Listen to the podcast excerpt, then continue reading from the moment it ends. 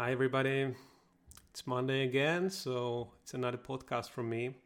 And this time we are still talking about uh, minimizing or decluttering your possessions.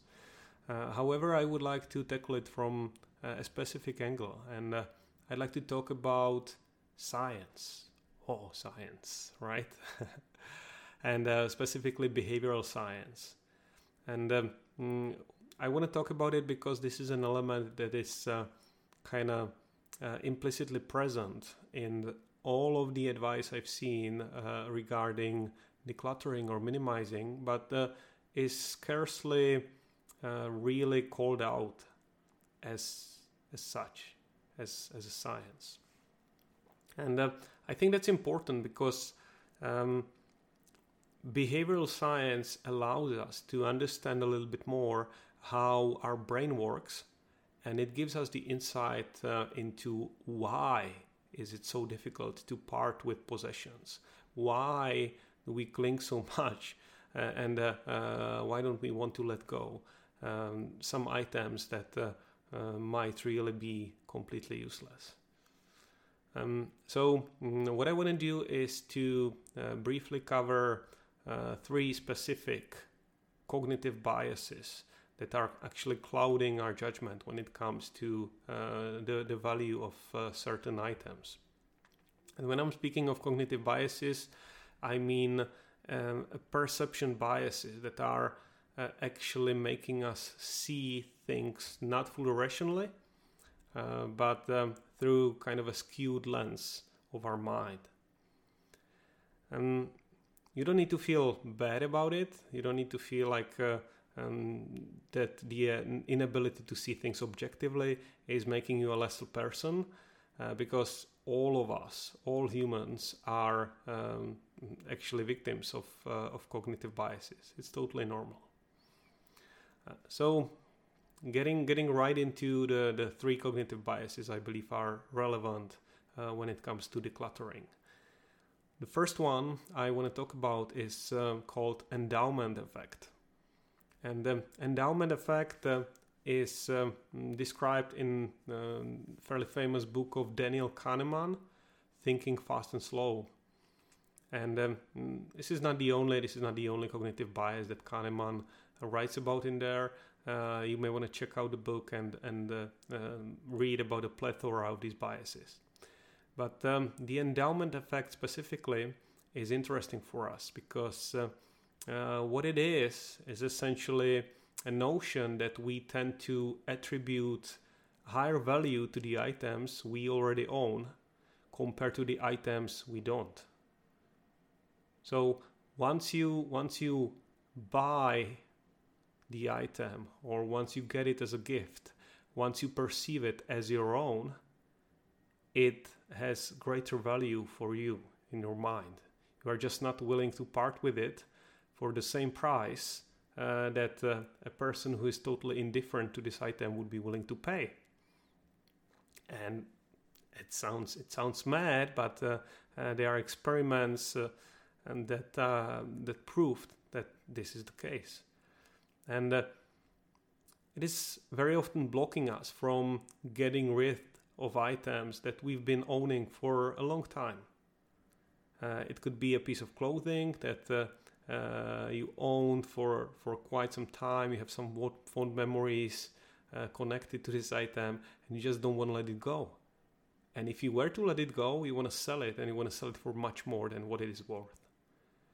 My mom has this issue with uh, sending, uh, with uh, sorry, with selling uh, the gramophone records, which she was collecting for the majority of her life, and um, these are not these are not some you know vintage uh, hipster cool uh, vinyls. Uh, but uh, pop music from communist Czechoslovakia mostly, and uh, its market value is minimal. However, she felt that these items are more valuable and should be more valuable on the open market than they already were. The way to deal with it is just ask an honest opinion of a friend or Google an honest opinion of eBay or Craigslist to see how much something is really worth and get a reality check. The second cognitive bias I want to talk about is called sunk cost fallacy. Sunk cost fallacy um, means that uh, uh, we are very, very unwilling to get rid of items into which we have invested our time or money in the past, regardless of the residual value of this item right now. So, what this might mean is uh, if I if I bought an item in the past, I spent a lot of money. Maybe I spent uh, a lot uh, on customization. Um, this item might be completely useless like right now, but uh, I still don't want to sell it because uh, uh, I still feel the pain of the cost uh, that I I already invested into this item. And um, in behavioral science, this is um, again um, demonstrated in a bunch of experiments when uh, people are, for example, willing to travel far, far away from their home to do a shopping uh, in a store uh, where uh, they can utilize their, you know, uh, purchase voucher, for example, even though the nominal value of this purchase voucher is ridiculously low, just because they just feel the voucher already exists, they already uh, have uh, this uh, uh, this item they already have this expense and it would be such a waste to not to use it to let it go to waste literally i guess. So um, what's the help in here if you have an item like this you know something you something you invested into uh, the question you should ask yourself to see what it's really worth is how much would I be willing to pay for this item right now if I was to buy it new? Would I be willing to pay uh, as much as I'm thinking this is worth? And if you need a reality check, it might be good to ask a friend again, even here. Because uh, uh, this is often clouding our judgment, and uh, um, the sunk cost fallacy is also um, a, an effect that makes us invest our time and effort into projects that are doomed to fail just because we spent too much time with them already. I have it with books. You know, books I bought, books I maybe uh, read halfway through, never finished. I feel like I want to keep them because someday I may want to finish them. The last um, effect I want to mention, effect I'd say, uh, you know, uh, last uh, perception bias here would be a funny one, and it's called IKEA effect.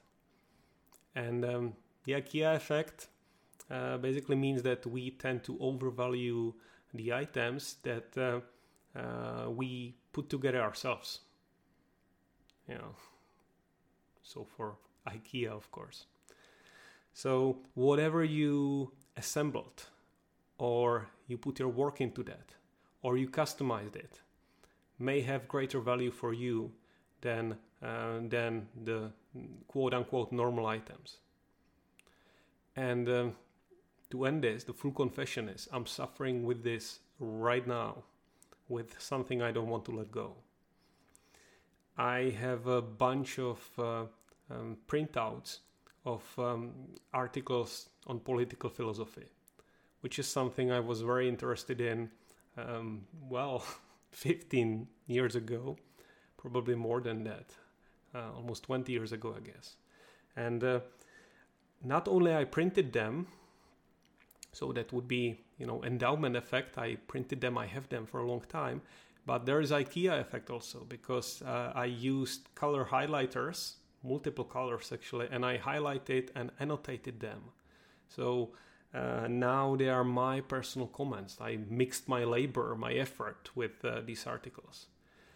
And um, there is the sunk cost fallacy as well, because I um, I studied political philosophy and I, I thought that one day I uh, may get a PhD in that, which I never did, you know, due to uh, due to internal and external factors. I'd say I was lazy to finish, and um, um, but I still have those. I still have those articles for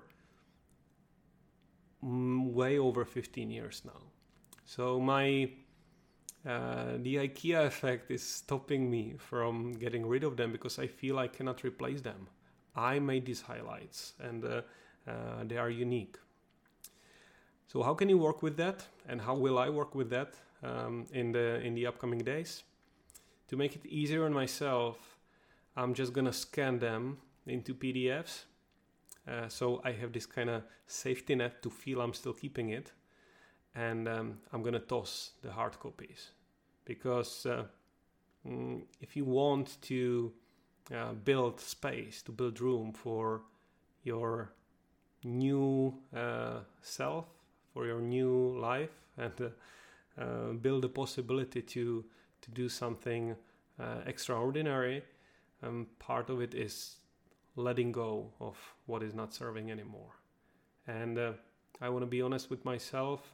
Um, I'm never gonna use those articles the way I intended to 15 years ago, and uh, I invite you uh, to do the same. Be honest with yourself, assess your possessions as objectively as you can, and if you can, ask help. Check eBay, check Craigslist, check with your friends what is the item really worth, and act accordingly. That's all I have for today. Thanks again, and uh, I guess I'll see you next time, which is a figure of speech because I'm not gonna see you, of course, but you may see me on YouTube, or if you're just listening to this, uh, you can just hear from me, I guess. Okay, this is it. Cut.